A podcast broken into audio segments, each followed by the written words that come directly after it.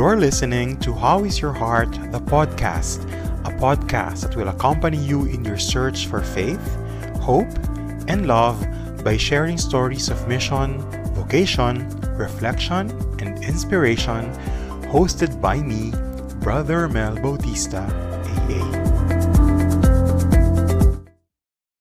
Yun na nga. So dahil alam kong nagustuhan nyo yung part 1 ng aming The Movies That Made Us Lenten Season Edition, syempre, hindi naman pwedeng wala tayo mga Filipino films. Right, Sister Christine? Nandyan ka pa rin? yes, I'm back. So, she's still with us. Still At, here. At share pa rin niya ang kanyang top 5 naman na Filipino films. Ako, hindi ako nahihiyang ipagsabi na ano, I love Filipino films. Ano na talaga Yes, mga Filipino correct. films. We love, we and support our Filipino films. And mayayaman talaga. Maraming magandang Filipino films na pwede nating Yes, panoorin, I agree. pagnilayan. Story-wise, talagang sobrang yaman din ng ating pelikulang Pilipino. Tama ba ako doon, Sister Christine? Yes, and the the plot actually there are a lot of movies, Filipino movies na magaganda yung plot. We just Mm-mm. have to. Sometimes yung mga old films actually magaganda rin. O kaya nga, maraming luma. salamat sa ABS-CBN. Nag-restore ng mga old films. Nag-restore, yes. alam mo ba, recently ko lang napanood ang Oro Plata Mata. Uy, grabe ka. Sorry. really? Oo, sorry But it's lang. worth watching. So, Nung yan, panoorin yung Aura Yan, pero wala siya sa, wala sa top 5 ko kasi nga, ano siya eh, pero sobrang classic siya. So ito parang, ano na to, movies na pang-reflect na Filipino movies. Yes. Pero hindi necessarily ito yung top 5 na favorite na namin kasi marami pa kaming favorite Filipino films. Ang hirap Ay, pag top hindi 5 mo lang. mabanggit tong nilista ko. May Oro Plata Mata ka? Hindi, hindi. Wala. Wala, wala. Wala. Pero grabe yung Oro Plata Mata, guys. Talagang, ano siya, it's a I gem. think, so, di ba, Wala it siya used to be namin, one of pero- the lineup. Line, it, it used to line up the, pag Holy Week na, mga Oo. Holy Thursday, or Naalala Plata Man. ko, pinapanabas siya noon ng Holy Week. Nung bata tayo. Kaya lang, syempre, nung bata ako, hindi ko siya masyado naiintindihan. Parang ang lalim niya Correct, masyado. correct. Tsaka may mga scenes siya na hindi ganun ka pang bata, syempre. So, parang hindi mo Yes. siya panonoorin. Off limit. Pero grabe, it's a must watch, guys. Talagang much of our history is also, di ba? So, panoorin niyo. Pero wala sa Yes, top 5 namin yan, guys. So, di ba? Ang dami na namin agad nasasabi. Wala pa tayo sa top 5. Nauna na. Okay. Ano yung top 5 mo? Okay. Pang five. Pang fifth ko. Anak. Okay, wala sa listahan ko. Yan, okay. Pero guys, very classic. Bakit mo nalista ang This one anak? is a classic. Well, It's it's a Vilma Santos film. And Claudine Barreto. So, Hindi pa nila alam Yeah. to. Sa mga bata, feeling ko dapat alam. Oh, ay, sige, alam niyo na ba? Yo, oh, I feel so old. sige, it's a Vilma Santos film. Yes. Sige, para sa I mga hindi forgot, nakakaalam. 2000 ba to? Yeah, it's early 2000. It was shown early 2000. Classic to, So- dapat alam yun to. Pero go, sa mga hindi nakakaalam, ang premise ay Yeah. Sister Teen Sa Eye. mga di nakakaalam, ano? I love Ate V. Yes, yes. Hello po. So that's one. So I Hello really po, watch Ate it. V. Baka makapag-guest Baka naman pwede po ka kayo sa namang aming maka- is your heart. Baka naman. Nanood po ako Yes. vlog nyo. Okay. So, anak, it's a sto- I think every family na may isang OFW Mm-mm. uh, will be able to relate uh, with this movie. So, I will not tell the, I think, kung hindi nyo pa napapanood, I will not jinx the story, but it's a struggle of a family. Um, hindi sila mayaman, hindi rin sila mahirap, um, a middle middle class family na, na ang struggle nila is how to to cope up with the with their economic stability, financial Mm. stability. So the mother was forced to to go to Hong Kong actually. So kasi nung time na yun I think ah, um super daming uh, Pinay Sa Hong na Kong. nagpupunta. If Mga if mag-abroad ka, Oo. Yes. Ah, yes. Yung after Saudi, ang pumapangalawa Hong Kong, ganyan. Oo. Um, kung, yung parang kung magdo-domestic helper ka, the, the the first country or the second country that comes into mind is really Hong Kong. So, pinakita dito sa movie yung struggle, hindi lang ng OFW. Uh, because OF in if you're in another in another country, you're not with a family. Syempre yung yung lungkot, yung yung pro, yung struggle na mag-isa ka that you're not there when when the family celebrates uh, milestone, Mm. Nandun na yon it's given. But Saka also, lu- yung struggle yung mga ng- anak niya na hindi niya, napag-uwi niya ang Yes. struggle doon actually. Um, hindi, nila ka kilala ng anak anak mo. Hindi ka na rin kilala That's that's anak mo. more of the the plot ng story Oo. actually na ano yung parehong masakit para sa ina na hindi niya nakitang lumaki yung anak niya kasi she was thinking I have to provide for the family. Mm-mm. And then masakit sa part ng mga anak na hindi nila nakita yung nanay nila because they think more than anything else they needed a mother figure. So parang nakita mo yung clash na so there was one scene no na hindi naman namin hiningi itong lahat. Mm-mm. But the line of thinking of the mother is I have to provide otherwise wala. So parang Wala, oo. nakita mo yung clash but they're coming from love Oo. na for the sa part ng mga anak, okay lang na magutom tayo basta nandito ka.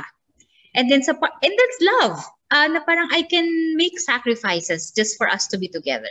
Mm-mm. And that's the part of the children, but the ch- the part of the mother is the way of showing love to the children is to provide them comfortable life. Na so parang in the end hindi mo masisi yung buong parehong party Di ba? Parang they're- may bubog eh. Parang that's may how they sugat. express now. Mhm. So yes, and that's how Filipinos fa- Filip- Filipino families are now. Na parang I think kung may choice, walang aalis. Kung Mm-mm. okay yung bansa natin, I don't think may mag-abroad para maging DH. So this one is a good film for Lent. Not not directly for us to to reflect um uh, yung parang our relationship uh one our relationship with our family Um, kasi parang, you know, siba, pag Lent, ang alam natin, bakasyon to. So, ang mga bata ngayon, I think, nasa labas, kung walang pandemic ha. But it's it's also a good reminder for us to rekindle our relationship with our family. As much as we rekindle our relationship with God, na kamusta ba ang pamilya mo ngayon? Ha, do you really know them? How when was the last time you talked to your mama? When was the last time you talked to your siblings? Have you really asked them how are they? Di ba? So this one is that one. Anak. anak, no? Tsaka talagang pagpupugay talaga sa mga OFWs yan. At, at makita mo dun sa movie na yon, nandong panahon na yon, hindi pa, wala pang internet. So talagang Yes, pati correct. telepono ang mahal-mahal. So talagang sumusulat talaga sila. So, talagang hindi nila kilala Mhm. talaga. Unlike ngayon, so ngayon ba guys, with the technology that we have, are we even maximizing and taking this opportunity na makatawag, Yes. maka, makakausap yung mga mahal natin sa buhay, na hindi na nga ganun kahirap makakontakt, di ba? Ginagamit ba natin? Sinasamantala ba natin? Yun na nga. Yung Yeah, pagkakataon na makausap yung pamilya natin. Mm-mm. Ako, honestly, hanggang ngayon, binabalikan ko ang anak. Minsan yung, meron sa, sa YouTube yung Supercut, may mga ganun. Minsan Oo. binabalikan ko yan. Yes, mga one-liners. Mm. And and also I think yung yung bang appreciation na hindi mo alam yung hirap ng ng nanay mo dun sa ibang bansa eh. For you to alam mo yung kasi for sure may mga experience sa mga parents na nag-abroad na yung naglulustay ba ng pera na Mm. makademand ka parang para ano yung term na para kaming sumusuka ng pera Mm-mm. pag nasa abroad. Na parang, yes, para kaming hihingi ka pang ganito, pang ganyan. Nalayaw lang. But this film will really show us na hindi biro ang mawalay Hindi sa biro. pamilya, hindi biro ang mag-alaga ng anak ng iba. At yung Oo. sarili mong anak, hindi mo maalagaan. Nako guys, so there. kung hindi niyo pa ito napapanood, please, please, please Panoorin do nyo. so. It's a classic. So please, Classic. please watch. Please watch Anak. Ayan. So wala, wala sa listahan ko. Pero, um, dahil nasa medyo, sige, yung pinakaluma ko na lang muna dito. Hindi ko kung napanood mo to, childhood movie ko to na pinapanood before. Tapos, magaan lang siya panoorin. It's called Hiling. Napanood mo ba yung Hiling? Ay, Camille Pratt. Camille Prats. Oo, oo, Yes. oo, oo. Ay, buti hindi ko sinulat. I was thinking of Nung bata ko, Yeah, I siya like dahil that. cute lang siya. Pero nung Yes. recently, But pina- malalim ah. recently nilabas siya sa YouTube eh. Minsan yung Star Cinema naglalabas sila ng mga old films. Full movies, 1998. in fairness. 1990. Tapos pinanood ko, sabi ko, mapapa-reflect ka pala talaga dahil sa, pan- sa panonood ng movie ni Hiling. So guys, Yeah. sa mga 1998 movie to, starring our, our kasi nung bata kami, ang pinakasikat na child star noon, si Camille Prats, siya ang Princess Sarah, di Yes. ba? Oo, siya ang Princess Sarah. Yes, the Princess Sarah. Mm, so itong movie na to, ang Correct, I agree, niya, Hiling. grabe yung hiling, di ba? Grabe yung hiling. Tungkol lang siya sa kwento Actually, ng it's isang... light correct. Tama Right. Kwento ng Right. isang village, di ba? Kwento ng isang Mm. neighborhood. Kupang lang, ganyan. Oo, neighborhood na may mga kanya-kanyang kwento. Merong kwento ng isang matanda doon, kwento ng isang mag-asawang laging hindi na sila sweet, mag, nag-aaway sila, kwento ng isang parlorista, si OG Diaz, kwento ng, alam mo yon ng, ng pamilya na naghihirap. Typical neighborhood. Typical, iba-iba. At in face of all this, Camille Prats was parang observing the stories of these people. Parang ganon. As, a, as an innocent child. Tapos, ang premise ng story ay, hindi ko naman sa spoil kasi nasa trailer naman yun. Siya ko yung trailer. Nag, na, nakamit siya ng isang tindera, si Gina Pareño. Pare. na- oh, yeah, she's Nagutom young na pa dun ah. Si, gutom na gutom si Gina Pareño. Tapos, inofferan siya ni Camille Prats ng cake. Parang ganon. Cake. Nadadali niya dapat sa nanay niya. Kay Auntie Pura. Ay, yeah, kay Andy Puro pala. Correct, correct. Tapos, nagkaroon ng power bigla si Camille Prats na kung sino man yung hahawakan niya at humiling, matutupad yung hiling nung nag-wish na yon. So, anyway, makikita niyo doon yung, syempre makikita niyo doon yung mga humiling at yung nilutupad ng mga hiling. At makik- makikita mo doon sa sa kwento. Written ba siya ngayon ko na, na research? Written siya by Jose Javier Reyes, by Direct Joey. Written and directed by Reyes. Direct Joey Reyes. Um, makikita mo doon na parang kaya pala minsan hindi binibigay ng Diyos yung mga hiling natin. Kasi merong dahilan.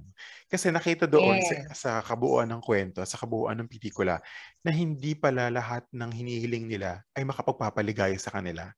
Turns out, Yes. At the end, it became a end, problem. a source of problem to each and every character. Yes. Oo, na parang, ah, hinahi- kasi akala nila nung akala nung lahat ng characters sa kwento si Paolo Contis, andyan lahat si Paolo Contis, si OG Diaz, si Cherry Mga ang TV Palpicache. kids. Oo, tapos talagang mga si Dexter Doria, ang dami yan eh, sila. I mean, ang ganda ng pagkakabuo-buo ng kwento talaga nito. Sobrang mag- magandang Yeah. balikan ng hiling. So, pa- panoorin siya, classic din siya. Ako, childhood movie ko siya. Nung pinapanood ko siya ng bata ako, naaliw lang ako. Ngayon, as an adult, pinapanood ko siya, napapa-reflect na ako sa buhay. So, number one, number five ko yan, Healing, 1998 Oh, movie. number five pa lang tayo. Oo, number five pa lang yun. Okay, ah. next. Next. But yeah, watch Healing. It's really nice. It's really nice. You can watch it over and over Hindi ko again. nasa YouTube yan. Hmm. Na, I think na, na naka-full Minsan, movie siya. Mm, Pag London season, nag, ah, naglalabas ng Star Cinema rin ng mga films. Tapos parang Mga- inaalis mga din nila eventually. Ayan. So Okay, go, number four. four. I'm not sure kung nasa listahan mo to. Um, this is, uh, kailan ba nga to? I have to, I have to Wikipedia. confirm the date. 2000. Okay. Tanging Yaman. Okay, sabi ko lang sabihin mo to eh. Naka-asterisk siya sa akin. Pero sige, tanggalin ko siya listahan ko. Guys, this is Okay, a gem. Tanging Yaman. Guys, if you haven't seen Yeah, Tanging Yaman, yes. please, please, go ahead at it. Sa mga hindi nakakaalam, anong premise ng Tanging Yaman? Okay. I think, siguro, I think, ito na lang, sabihin ko yung ano, yung, gusto ko yung line doon ni Shay na magdayaw. Oh my God. Kasi ito yung sa trailer na, na nandun sila sa simbahan tapos nagdadasal sila after communion. Sabi ni Shay na kay, kay Gloria Romero is, um, ano nga, napapag, Lola, hindi naririnig ko pa siya nalilito? Ay, parang gano'n. Oo, hindi pa siya nalilito. Um, kasi Sino? maraming nagdadasal. Oo, Ang sino? Diyos ang po. Diyos po. ang Diyos po. Kasi sabay-sabay, yung para bang sabay-sabay kasing nagdadasal na humihiling yung mga tao. So, Mm. but more than that, it's it's a conversation between a grandmother and a grandchild. But it's a family story. A typical Filipino family story, especially kung malaki yung family nyo. And you know, Mm. kung sa ang ang typical Filipino family, hindi mawawala dyan yung may favorite, Mm-mm. merong ah, may magka may may favorite kang kapatid, may may favorite yung parents mo. Tapos um, may away din, may selos and sometimes yung yung away niyo ng bata nadadala niyo siya until you grow old Mm-mm. na unconsciously you're harboring jealousy, you're harboring guilt, you're harboring anger uh, towards your elder, uh, your, towards your brother, your siblings. And ang usual nating confrontation is when we are old already. Oo. When someone is sick, when someone is dying, doon lahat sumasabog na ay masama pala yung loob natin sa isa't Mm. isa. And how do you fix it? But you have to face it together as a family. And I think that's that's one highlight for me ng Tanging Yaman na you know, they just had to confront it. Yeah. Na, Kung ano we guys, may kung fight, sobrang diba? nyo nagustuhan yung Four Sisters na Wedding tsaka Seven Sundays. Ito yung light, parang- light episode. Kahit pa yun, yung tanging yaman, yung talagang feeling ko yung, ano, yung ugat, yung puno ng mga pelikulang ito. Talagang Oo, classic I film think inspiration yung siya.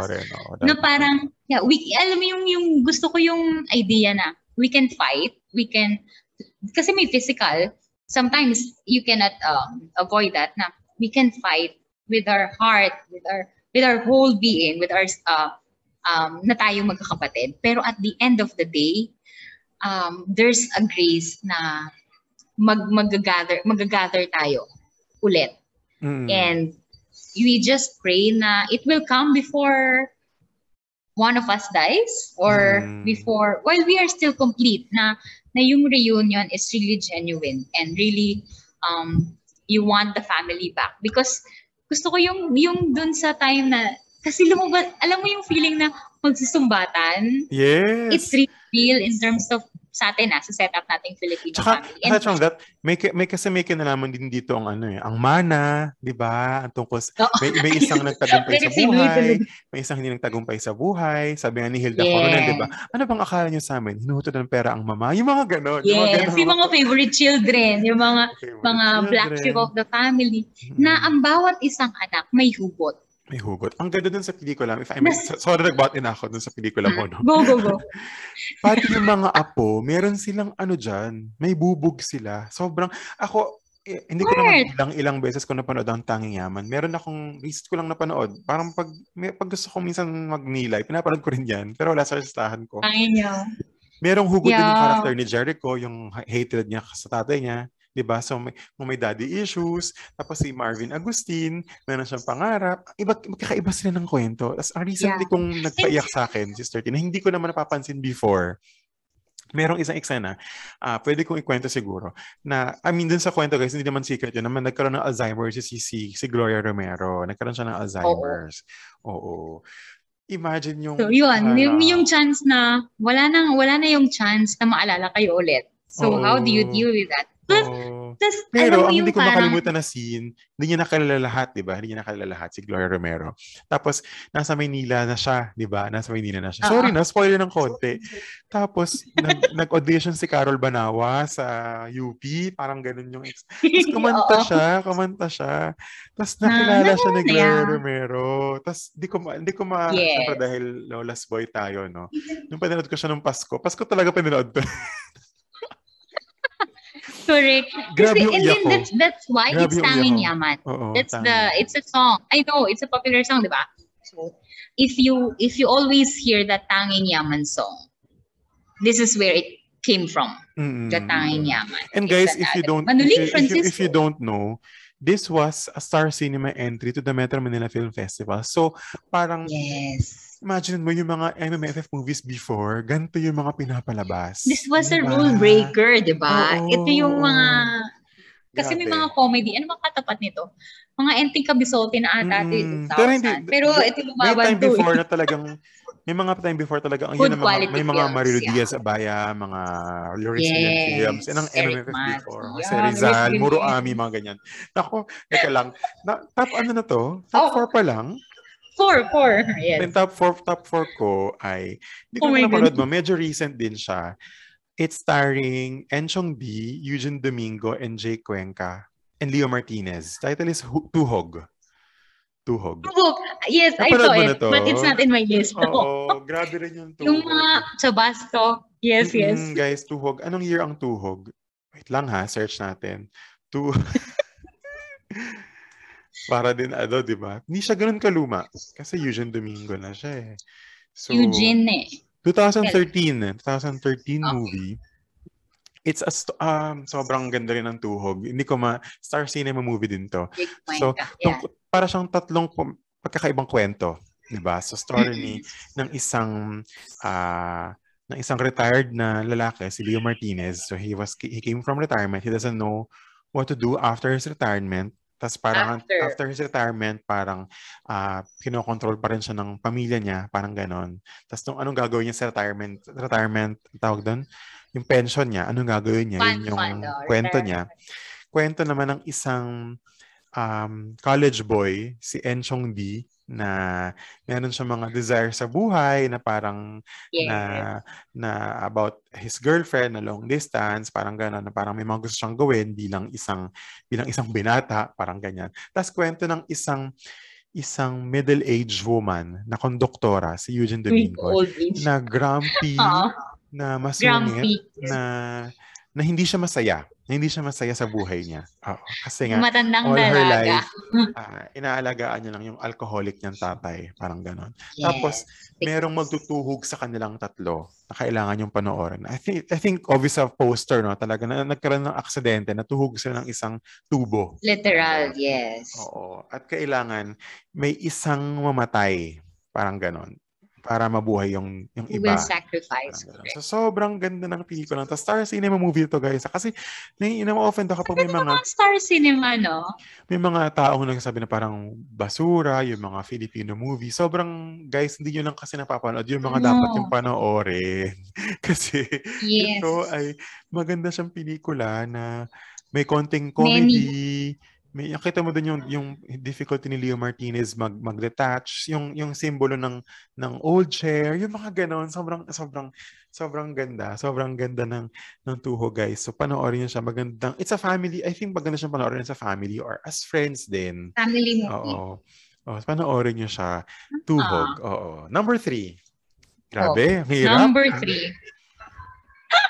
Number three ko, I'm not sure ko na, I think napanood mo to.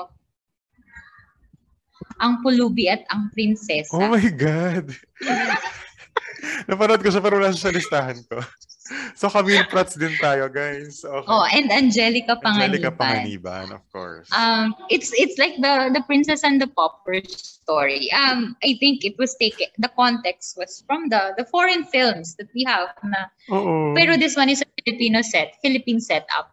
Um, what I like, uh, the context muna ko. Ang summary is, of course, obviously, ang pulubi. May pulubi at may prinsesa. I will not tell who. yes. I think this one came after Princess Sarah Princess of Camille. Sarah and Becky. So I, yes, I Mm. will not tell anymore who's the pulubi and who's the prinsesa. Uh, you find it yourselves. But the thing is that um, the pulubi, ito, itong pulubi, um, she was, she's happy, she's contented. Um, orphan siya actually and tinanggap lang siya nung isang ate niya. Ah, parang ati-ati, ate-ate niya. And then the prinsesa is an only girl na but the parents is so generous. So, yun yung context ng dalawang dalawang main character and their paths cross eventually tapos parang bilang itong prinsesa she's not so used to having someone around na kasi nga ako lang ang prinsesa so she doesn't want the pulubi to be aside, to be beside her. And the family the parents love the prin the pulu, itong itong pulubi. And so dun it's the the the conflict starts there na ako lang dapat. And but but the gist is of course ang Filipino movie naman happy ending lagi. Pero I think what I want to imply here is that kasi yung sa Pulubi she was happy already. Even nung hindi pa niya nakikilala si si si prinsesa. Okay hindi pa niya nakikilala yung prinsesa. She was already contented with her life. And the princess the same happy um, with the family. It's just that they discovered something is missing when the two met. Na parang basta yung isang line doon is hindi ka ba masaya sa buhay mo? Kasi Diba? anda, because the princess is so ungrateful na she has a lot everyone loves her so parang ang tanong sa kanya nung nung nung pulubi is hindi ka ba masaya kasi parang ang daming nagmamahal sa iyo. Daming nagmamahal ka sa'yo. pa. Na parang, Ang haba ng lines um, dyan. parents- Ang galing nila yes, mag-memorize. your parents Oo. treasured you so much. And sabi niya, Parang sabi niya, hindi ko naman inaagaw yung, yung mama at papa mo. Um, I'm happy to be with you. And then sabi niya, wag mong antayin na mawala kaming lahat sa'yo.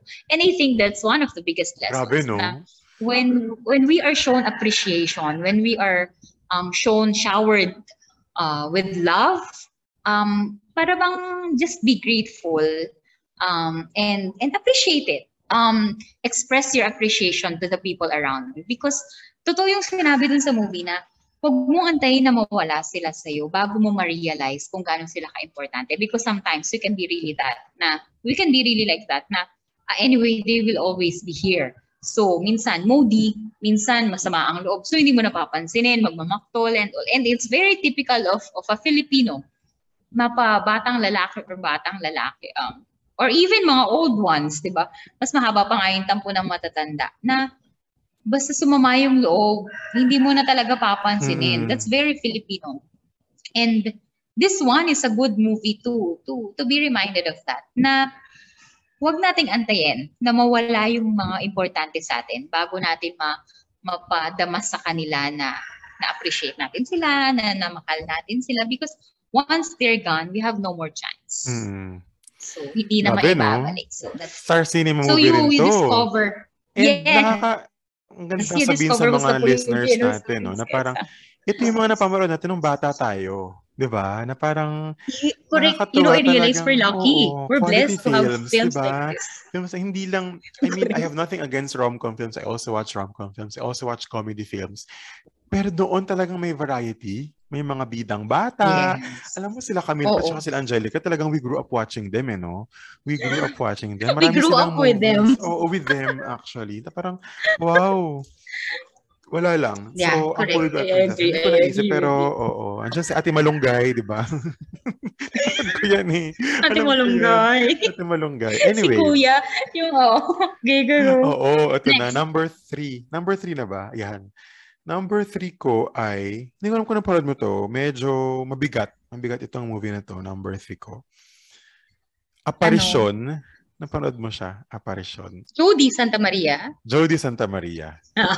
Napanood mo to? Yes. It's like Oo. the modern day Himala. As a sister, napanood mo to? hindi, hindi pa, hindi pa. Okay. Di ba, Kailangan sister? mabigat Go, go. siya. Mabigat siya. Um, That's why. Ah, hindi ko alam. Hindi, sobrang na, ano rin ako na, ano mo yun, pag movie na parang papatigil ka talaga. Minsan mapapapost ka, buti nga may post na parang, ang bigat. Pero magandang panoorin. Kasi minsan kailangan natin guys, ma, mapanood yung mga movies na dapat mag, uh, magpapagising sa atin. Kung ano ba yung totoo. Parang, anyway, premise, context niya, martial law. This was during martial law. Um, and there's this, um, nakikita mo yung different levels in formation. Magkakaroon kayo ng formation na ibig sabihin ng postulant, ng postulante, ng nobisyada, yun yes. tawag sa kanila. Parang ganon. Tapos postulant po dito si Jody Santa Maria. So bagong-bago siyang pasok. Tapos merong junior sister, si Maylin Dizon. So, talagang mga power mga artista si Maylin Dizon, si Raquel Villavicencio, ganyan yung mga artista dito. Yes, correct, correct. Ang premise dito ay um, nagkaroon lang ng struggle si Maylene Dizon when she learned that parang abducted yata or parang nawawala yung brother niya because of martial law. Oo, martial law movie. Parang ganon. So, because of that, nagkaroon siya ng pagsuway sa kanyang vow of obedience, nagkakaroon siya ng mga moments na lumalabas siya ng kumbento para makiisama sa mga meetings, parang ganon, para tumulong na doon sa kilusan, para doon sa uh, doon sa sa martial law. Ang ganda, hindi ko na i-detalye yung mga susunod pa. Yung ending mabigat, sobrang bigat guys. So please, please pag na-bother kayo after watching the movie, please message us, di ba? Pero please watch. Ang ganda. Maganda yung apparition, apparition ng movie. Jodie Santa Maria to siya yung bida. Um, yes anong tawag dito? Mapaisip ka na parang, okay, may mga kailangan ka rin talaga minsan let go.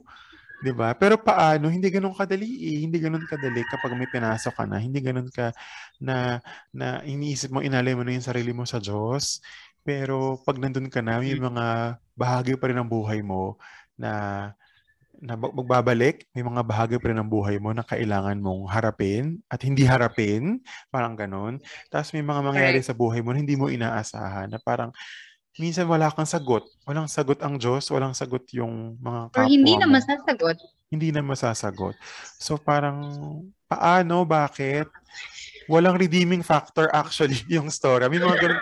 oh, so, because mga, at the end, it's a tragedy. may mga pelikula kasi guys na hindi happy ending. So pag iniisip nyo lahat. Para kasi siya lahat, open-ended, no? It's oo, up to you. Oo, oo. Yung struggle din ng yung struggle ni Maylin Dizon. Oo, yung grabe. Grabe guys, yung character ni dito. Tsaka yung, yung character ni Raquel Villavicencio. Yung, yung, Raquel, old si sister. Sister Vera. Ay, sobrang, ito magandang panoorin at makita nyo na parang, ah, okay. Okay.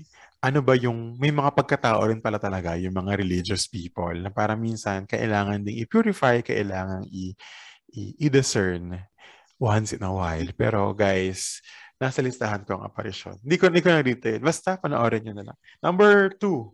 Ano ba? Number two. Okay, yes. Sabayan kita dyan sa, seklu- ah, sa apparition. Apparition.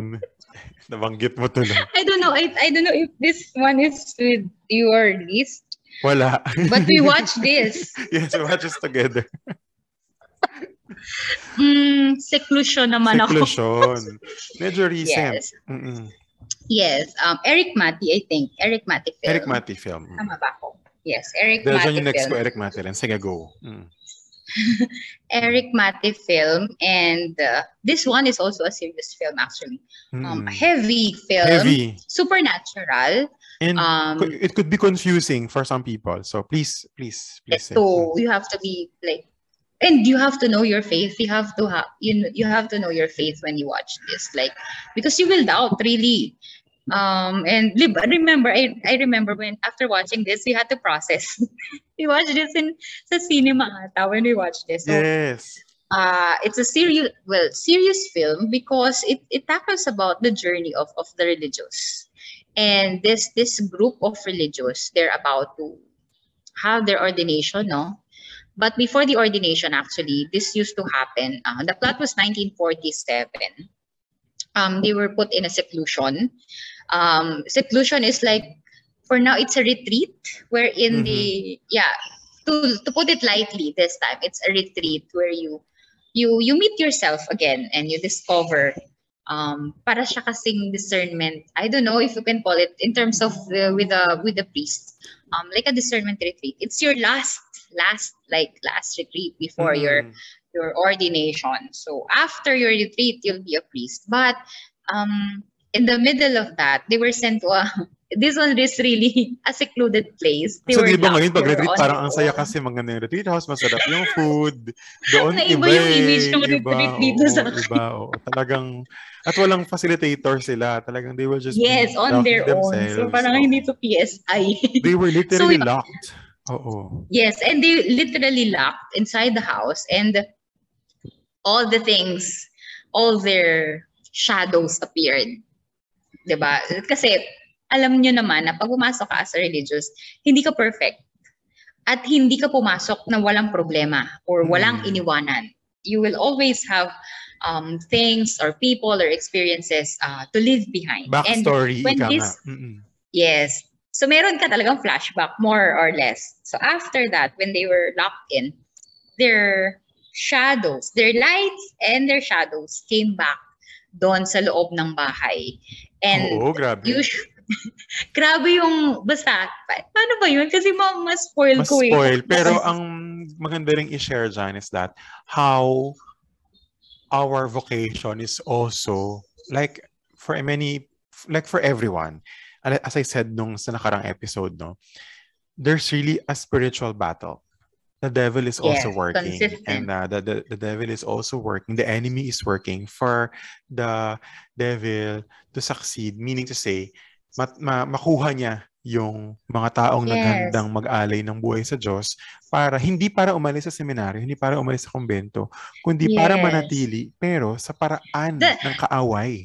Oo. Yes, I want yeah, I want to pick that up because there were there are several plots actually in the story. So you have to one really follow the story closely and you have to be keen when the transition happens and you have to be really parang discerning.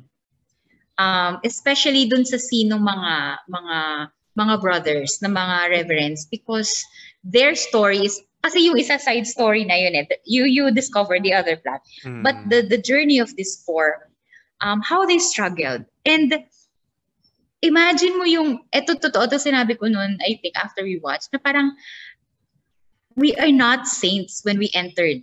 Mm. And we will we are, we are not still saints while we are here. yes. Mm-mm. And uh, yun yun because alam mo yung sabi ko, nakakatakot kasi yung dulo ng, yung parang, I don't know, I, know, I don't know how to explain it. Because I will mention the ending if I will explain it. So parang, the struggle to be holy is always there. It's real. It's real. And it's real. Because the journey of this four, they were haunted by their past. That's why it's always important to make amends with our past. That's and true. also, it's dangerous when, um, you know, yung, yung purification ng intention, when it, it when, when it didn't happen, when it when you fail to arrive at the purification of your intention, when you uh, of entering the religious life or the priesthood, it's really dangerous because it's not only your life, not only your soul is at stake, especially the priest, because you take care of souls. And I really got scared this one. Um, and it, it's good to reflect because um, sometimes people see that religious life can be an escape Mm-hmm. Uh, I'll become religious so that I'll, I won't have responsibility. No, it's not like that. It's more dangerous when the motivation is to escape responsibilities.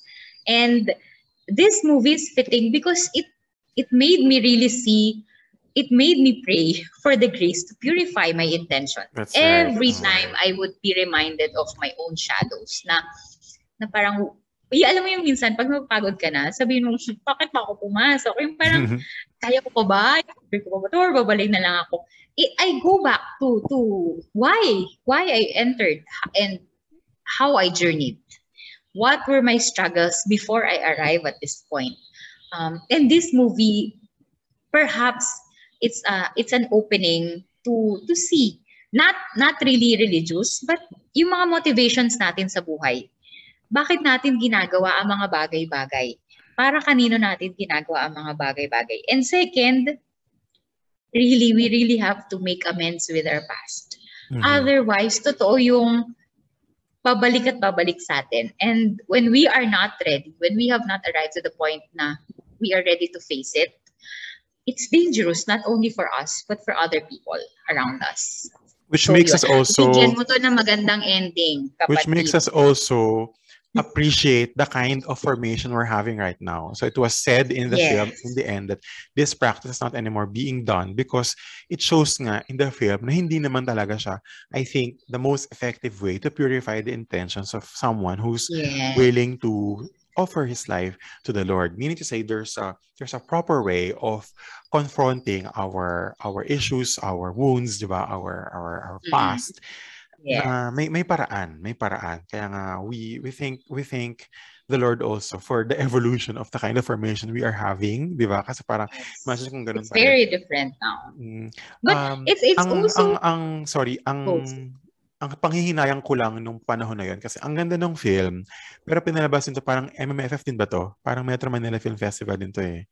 Yes, yes, like yes. That. So parang people, kasi pa parang pag Metro Manila Film Fest, merong comedy, merong love story, merong horror. So parang horror, nila, do not feeling nila, nanood sila ng horror film. So maraming disappointed yes. sa film kasi feeling nila gusto nila sumigaw, gusto nilang matakot, gusto nilang, alam mo yun, alam, bahala ako. Kung shui film level. Which I love also, by the way.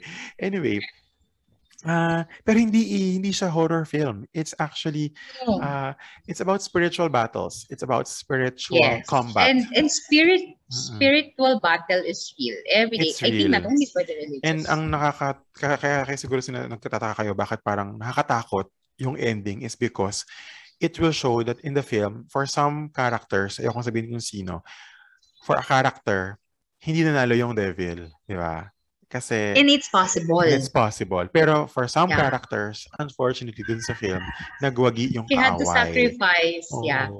Oh, so, yun and, yung And you will also see yung, yung, yung, once your intention has been purified, nothing can shake you. Remember the, exactly. the other character. Mm-hmm. Na parang, even if, you know, at the end of the day, it won't happen, but my motivation I know is clear and I know where I stand. So I think that's that's one of the other side.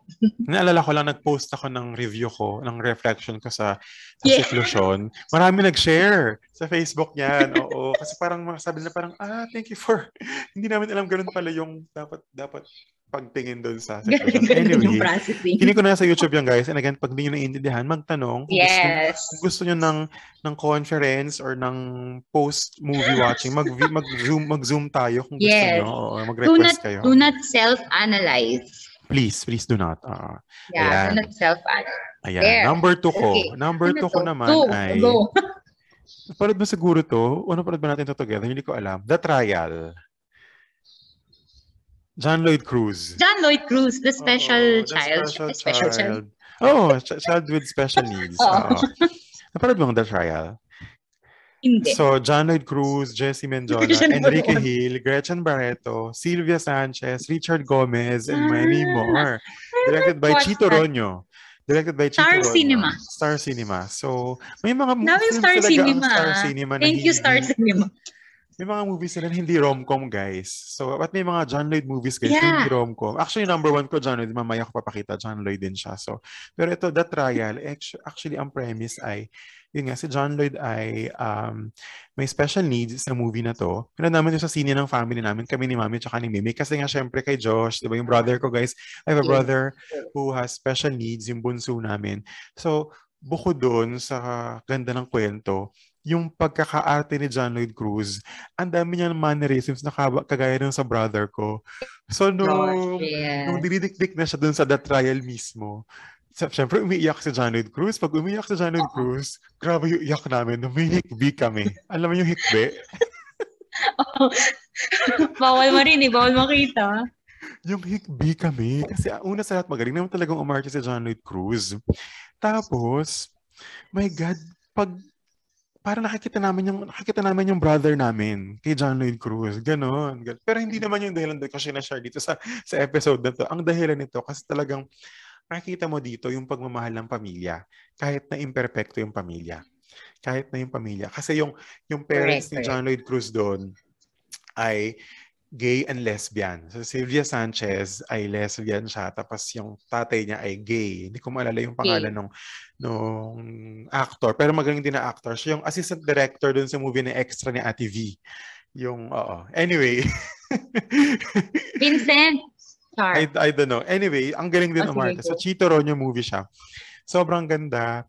Um, pakita mo rin yung bubog ni Gretchen Barreto sa movie na yon na she lost her child and um, marami siyang regrets sa buhay. So, parang helping John Lloyd is her way of parang keeping it up to what was lost to her relationship with her child.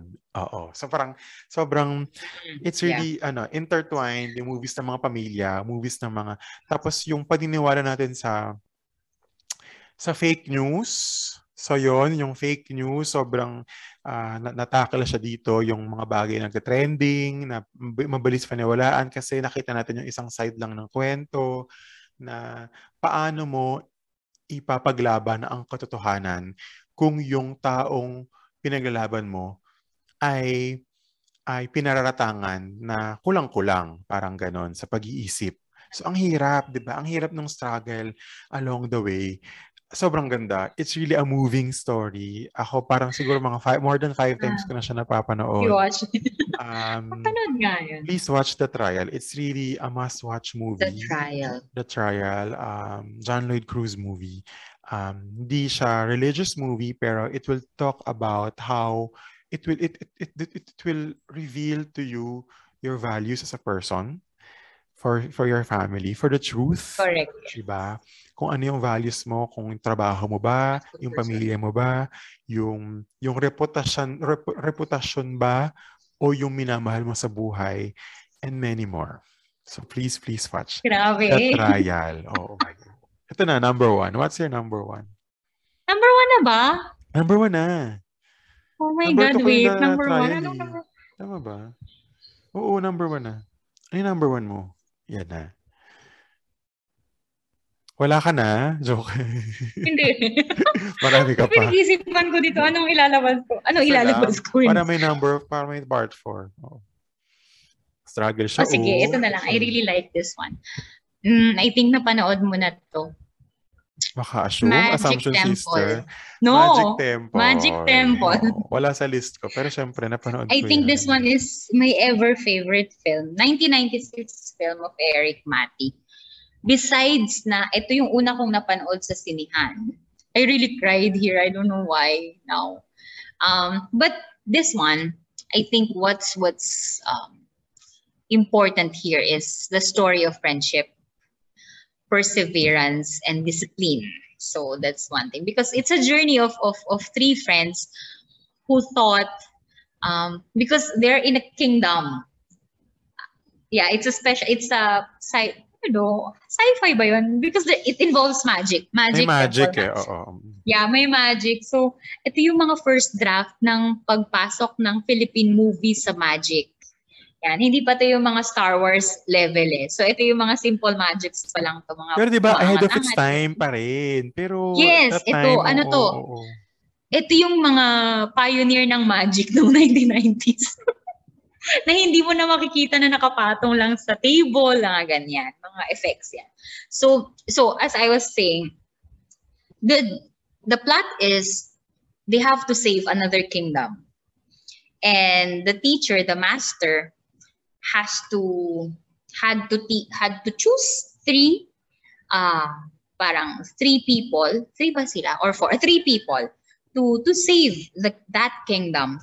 And this these three people um they came from different backgrounds, but at the uh in the middle they forge uh, a very deep kind of friendship na parang isa para sa lahat, lahat para sa isa. That's their tag, if if I can remember right. Ah, And the different struggles of each one na parang, kasi may mas magaling, may mas matalino, pero may mas maabilidad. So parang it it matches their characters and their their friendship na matalino yung isa, so susunod yung dalawa.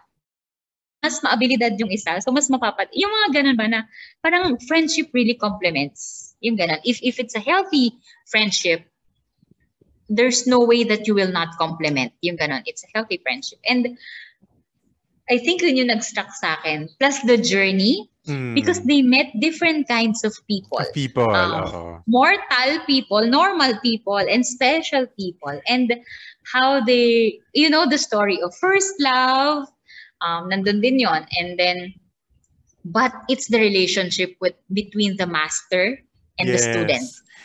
Um, because Brings I back so really love that Brings na parang um alam mo yung the because there's their master the teacher is so strict Mm, pero dun sa dulo ng movie you saw how much he loved mm. the three even during when they were uh, failing when they were they they wanted to quit when they were uh, parang inaaway na nila yung master and what I like also is yung parang sa Harry Potter na uh, help will always be given to Be those given. who deserve kasi yes, oo. na-amaze ako. Kahit ngayon, I'm having goosebumps kasi I appreciate na yung, alam mo yung, there were several instances kasi sa movie na parang matatalo na sila. Yes. Tapos may tulong na darating. I really love that. Na parang, ay, ayan na yung saving factor nila. And they never knew who was that Mm. until it was revealed towards the end. I don't know, but this this this film is it really had a it, it has a magic. I think up to now magkiklik to eh. Um, Oo, feeling ko. it, it's Feeling ko relevant pa rin. Oo. Um, and and the Peke plot Galiaga is ba to? is, Peke Galiaga film? uh, Eric Mati, Eric Mati. Peke Galiaga. Ah. Yes, two of them. Mm. Um, it's just a plot of goodness and bad. Di ba? You have to So choose. really There's no middle relevant. ground. Guys, grabe yung childhood films Yes, na namin, parang- di ba? Akalain nyo yun? Kayo, kayo, panoorin niyo itong mga pinagsasabi Oo. namin dito. Especially Oo. yung mga dulo, mga ano. Parang gusto ko yung pano- But- It's been a yeah, while. that's- I Feeling ko kailangan ko siya panoorin ulit. Kasi medyo nalimutan ko yung details. Pero hindi ko pa siya like it papanood ulit as an much. adult. So kailangan ko siyang panoorin as an Ayun. adult. Oo. Basta nice. Pati yung mga kanta nila, mga... Di ba? Bas, I don't know, may kurot sa puso to Magic Temple, especially yung ending na, you know, every journey ends. So, you continue the journey with or Yes. without the people that you you encountered, you build friendship with, but you continue the journey and you keep them in your heart. Yung mga ganyan. Ganon. Nanglilista ba kayo, guys? So, sulat nyo yung panoorin nyo. At feeling ko magkakaroon talaga tayo ng part Temple. 4 kasi sa mga pagkikwentuhan natin ngayon, ang daming lumalabas sa isip hindi ko pa naisip. Oo. Sabi ko, Before. hindi ko naisip yung Oo. Pero yung top 1 ko, medyo mabigat na naman. So, sorry na. So, panoorin niyo muna tong movie ko na to bago yung Magic Temple. Bilang top one, yeah. hindi ko alam kung napanood mo na to. Pero John Lloyd Cruz film. John yan. Lloyd, Oo. Hindi One More Chance. hindi A Very it takes a Special man and woman, char. Hindi. Ito yung kwento, itong pelikula na hindi nakapasok sa Metro Manila Film Festival at nagkaroon siya ng moment si John Lloyd Cruz sa sa Kongreso. Nagpakita siya ng ng pagpapahayag ng kanyang damdamin kasi hindi niya Really? naipasok Honor Thy Father. Napanood mo na bang Honor Thy Father? Na film. Eric Oo. Mati film. Oh no, Eric Mati film. Oh, Search mo Father. ngayon. Wait, gusto ko may Okay. i-type ako. Honor Thy Father. Ano to?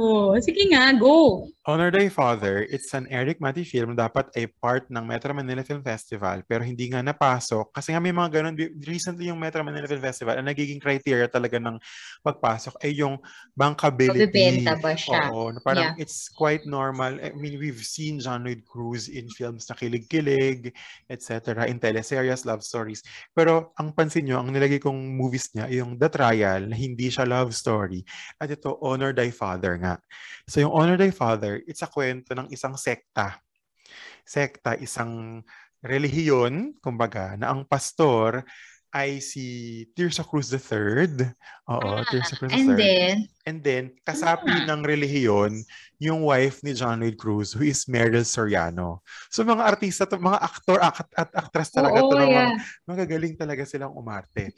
So, um, nakikita mo doon yung pagkabulag ni, ng karakter ni Meryl Soriano doon sa paniniwala niya, doon sa pastor ng relihiyon nila. Oo, na to the point na nagkaroon na ng mga nagkaroon na ng mga ng mga conflicts, ng mga problema sa buhay nila ah, bilang pamilya tungkol sa finances nila, tungkol sa mga mangyari sa buhay nila. Ah, mabigat yung Ah. movie, Eric Mati film nga, 'di ba? So malalim siya, may hugot. Honor thy father. Uh, Honor Thy Father. It's really a must-watch film because it will really, it will really um, reveal to us um, that we cannot absolutize, no? We cannot absolutize even the people close to God. Kasi kapag kapag naging fan na tayo, naging fanatic na tayo ng mga preachers, ng mga pastors, kahit ng mga pare, 'di ba, ng mga 'di ba? It will it can be a source of Mhm. problem because we fail to see also their weaknesses we fail to see anymore the kind of Yes. the possibilities of abuse that they can have also in the in in the sect no in the religion sobrang sobrang heavy ng ending sobrang so I mean, kung gusto niyo ng feel-good movie, hindi ito yung panonood niyo. Pero kung gusto niyo ng movie na magpaparealize sa inyo sa maraming bagay, tungkol sa buhay, tungkol sa Serious. pananampalataya, Social. social Yes. issues also sa poverty, etc. Please watch Honor Thy Father. So, actually, ito Honor yung simula ng career ni John Lloyd Cruz na feeling ko ito yung time na naging picky na rin siya sa movies kasi parang, I, I think, sobrang na-frustrate Wala siya. na siyang rom-com after that. Oo, parang na-frustrate siya na hindi siya naipalabas sa MMFF kasi nga sobra yung effort na binigay niya sa movie na to. So, Honor Thy Ah. Father, oo, sobrang Siyempre mapapaisip ka ng mga it's a fiction, it's not based on Oo. it's not about the the famous pastors or the famous ano mo, famous religions yes. na nakikita natin. Pero it speaks it's not even a- an attack, no. It's it it only speaks of um how how our tendency to be blinded sometimes Yes. because of The follower. because of our choice to see only the good in the person we fail to we fail to recognize the fact that people need help di ba? people need correction. Correct. people yes. need uh, We reminding fail to oo. see. Yes. We fail to Tsaka, see. oo, oo, powerhouse acting to power sa- tas yung ano siya yung sa parang if I'm not mistaken, sa Abra ba or sa Benguet, yung, yun yung roots ni John Lloyd na character niya doon. So may, may, may sarili siyang dialect doon eh. Pag munang uwi siya sa family niya. Oo. Ah, Basta it talks about the the ten, the, the temptation for for greed, for power, for money in the midst of being a servant of the Lord. Oo. Ah. So Parang di, mga nagko-conflicting ideas, no? mm, grabe ang How John Cruz films. Kala nyo ba? Kala nyo ba ano lang siya? Rom-com lang Miggy siya. Montenegro I lang she's- siya. Hindi lang siya Miggy Montenegro. rom-com after that movie. I think. Mm-mm. No more. That, yung rom-com niya na last was Sarah, I think. Mm-mm. But, Magkasunod tong yeah, ano itong, I will watch it. Itong Hon- Honor Thy Father tsaka The Trial. Naku, The Trial din. ah, sister, panoorin mo ang The Trial. The Trial. Yung The Trial kaya The pa eh. Trial. I Both mean, John Lloyd, ah. Yung Trial kayang kape lang yung hawak mo. Pero yung ano, yung Honor Thy Father, dapat meron kang cookies, Father. or, or chips. Hindi pwede. Kasi para may, para ma-comfort ka naman, ganun. Pero it's really a must-watch, guys. Kasi, again, it's also an antidote to those people accusing that Filipino films and even Filipino series, di ba, Filipino teleseries are basuras. Actually, may, may gem na hindi nyo lang napapanood, hindi nyo Yeah. lang nakakita. Ito yung mga hindi masyadong kumikita rin minsan na movies eh. So, please, please, Yes. Please, yung please mga. Oh. nale-left out sa mga rankings, yan. Mm. Usually sila yung medyo, after years, sila yung nag endure Sila yung parang, mm, if you have top 10 films worth three, mo- sila yung mga lalabas. Because sa mga reviews na rin, eh, yung Nakakalungkot, no? quality ng yung iba pang mga movies kailangan pang Yeah. ma-awardan sa ibang bansa para mapanood sa Pilipinas. Bago mapanood. Same battle Correct. cry of Eugene Domingo. If you if you haven't seen, for example, uh, Barber's Tales of uh, June Barber's Lanas. Tale, yes. Oo, that my one. God. My God But it na. took time bago maka-hit dito yun. And after that, think na Eugene Domingo didn't play yan ng anymore. awards. I, I think after doon na yung nag, nag, nagsabi si Eugene, hindi na siya gagawa ng ng maraming movies na, alam mo yon Though we love Kimi Dora, alam mo Ah. yun, we love Rowena Eh, of kasi, Tanging diba, Ina. Yung mga bankable, ano pa yun, mga bank, bankable Tapos pag nagdrama siya, hindi siya pinapanood. Yun yung ano, yun yung hugot niya. Because they're not used to it. So Mm. parang, yun din eh, sayang kasi maraming Filip- quality Filipino films na we opt not to watch because we wanted to be entertained.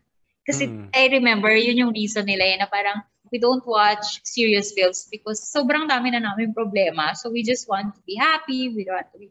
Pero, eh, that's okay. Pero Mm. sana we make time to watch really worth, uh, films worth watching. Especially yung, kasi parang they find it boring, I think, yung mga socio-political, yung mga, yung mga, mala, mga, yung mag-iisip ka after ng movie. Mm-mm. Parang ang bigat ng feeling mo after movie. But actually, it's a natural reaction. But the the feeling na mabigat, I think, is is an invitation for us to think. Kasi kung mabigat yung pakiramdam mo, may nakita ka sa movie na something na unusual, Mm-mm. which invites you to see it deeper, to look to look why, bakit mabigat yung pakiramdam mo na after watching it. No, we like to avoid difficult things, Mm-mm. I think, Filipinos. Same thing na ibang tao, nagsisimba na lang kapag Easter Sunday na at hindi na pinapakinggan at binabasa yung Passion of the Lord.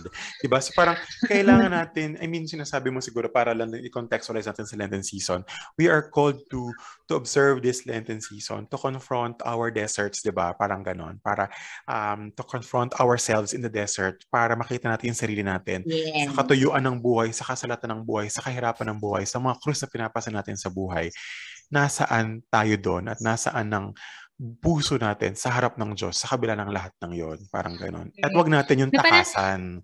Kaya, Yes, kasi oo. sabi nga nila, parang there will yes, there will always resurrection will always be there. But you have to go through the passion and the death before you arrive at the resurrection. And um ano yun? Huwag mong laktawan dahil yun lang ang daan. Otherwise, you will keep on missing the point of your journey. If lalaktaw at lalaktaw tayo, kasi gusto natin ng expressway. Yung mga Pinoy, yung mga Pilipino, di ba? We like na yung ano um, express, mga shortcuts. Mabilisan. We like shortcuts. Yeah, mabilisan. Pero we will never get there until we we go through the correct process. So, yeah, even if it's hard, but we have an assurance of the resurrection. Thank you very much, Sister Tin, for this episode. Yes. Sobrang Nice, enjoy ko to, nice di ba? uh, nice to look back and uh, I'm sure marami sa atin ay makanapanood yun rin yung mga na-recommend namin. Kung hindi pa, please find time to watch and please find to ta- find time to watch it legally. So if it's in the Star Cinema Although, page, yeah, you can of course watch it in Star Cinema page. Kung wala, please avail it. Mabibili nyo naman yan online, yung ano, yung mga pelikula na, kail- na, hi- na sa, sa legal na pamamaraan. Of course, you don't promote uh, uh, piracy. Piracy. And, uh, And watch Filipino films. watch they're they're Filipino worth films. watching. Oh, Worth marami pa watching. kami hindi nabanggit. So feeling ko magkakaroon to ng parts 3 and 4 Parts, kasi yes, ang dami pa. next Ang part. dami pa. I'm really a fan of Filipino Yung films. mga pumasok sa isip ko na, shucks, hindi ko naalala. Oo, oo, oo. Kasi kahapon lang din ako nag-review. so yung parang ano lang, But, first thing in but mind. it's good to watch again these films that I chose and that the ones that you chose because yeah, some some I have forgotten and some give brings back memory. That's true. And I'm sure Um, guys, yeah. kung meron din kayo, please also as you share this episode on Facebook, on Instagram, or on Twitter, please also list down your top 5 para makita rin namin. Baka Yes, mamaya meron naman kayo mga recommendations that na hindi rin namin na-realize, di ba? Oo. Correct. Kasi marami pa Yes. talaga. Alam mo, sobrang dami pa. So, kailangan tong dagdagan pa in the future episodes. Abangan lang natin. Line Siguro up, yes, Sa correct. Easter season or kung kailan man, abangan Easter natin. Easter movies. Yan. So, thank you very much, Sister Christine Lameda. R. You're welcome. Thank you. Yan. So, if you like this episode, kindly follow us you, on Brother Ross. Spotify and please click the follow button and the bell button para malaman nyo agad, ma-notify agad kayo meron kaming bagong labas na episode. And if you wish to share this, please tag us on Facebook at How is Your Heart blog and on Instagram at Romel underscore Bautista. If you have questions, concerns, suggestions, if you're a brand or an association or a group that you wish and you wish to partner with us, feel free to write us at How is Your Heart podcast at gmail.com dot So, patuloy namin ang patuloy ang aming paghiling at pagdarasal na kayo'y nasa isang ah, nasa mabuting kalagayan at sana'y magkaroon kayo ng makabuluhan na pag-observe ng ating Lenten season. Papalapit na tayo sa ating Semana Santa at patuloy ang ating paglalabas ng episode every weekend. Abangan niyo yung mga special guests ng mga pre-Semana Santa episodes natin. Kaabang-abang yan guys. Sobrang special. Abangan ninyo para matulungan at magabayan kayo sa inyong pagninilay ngayong Semana Santa. God bless you and God bless your heart.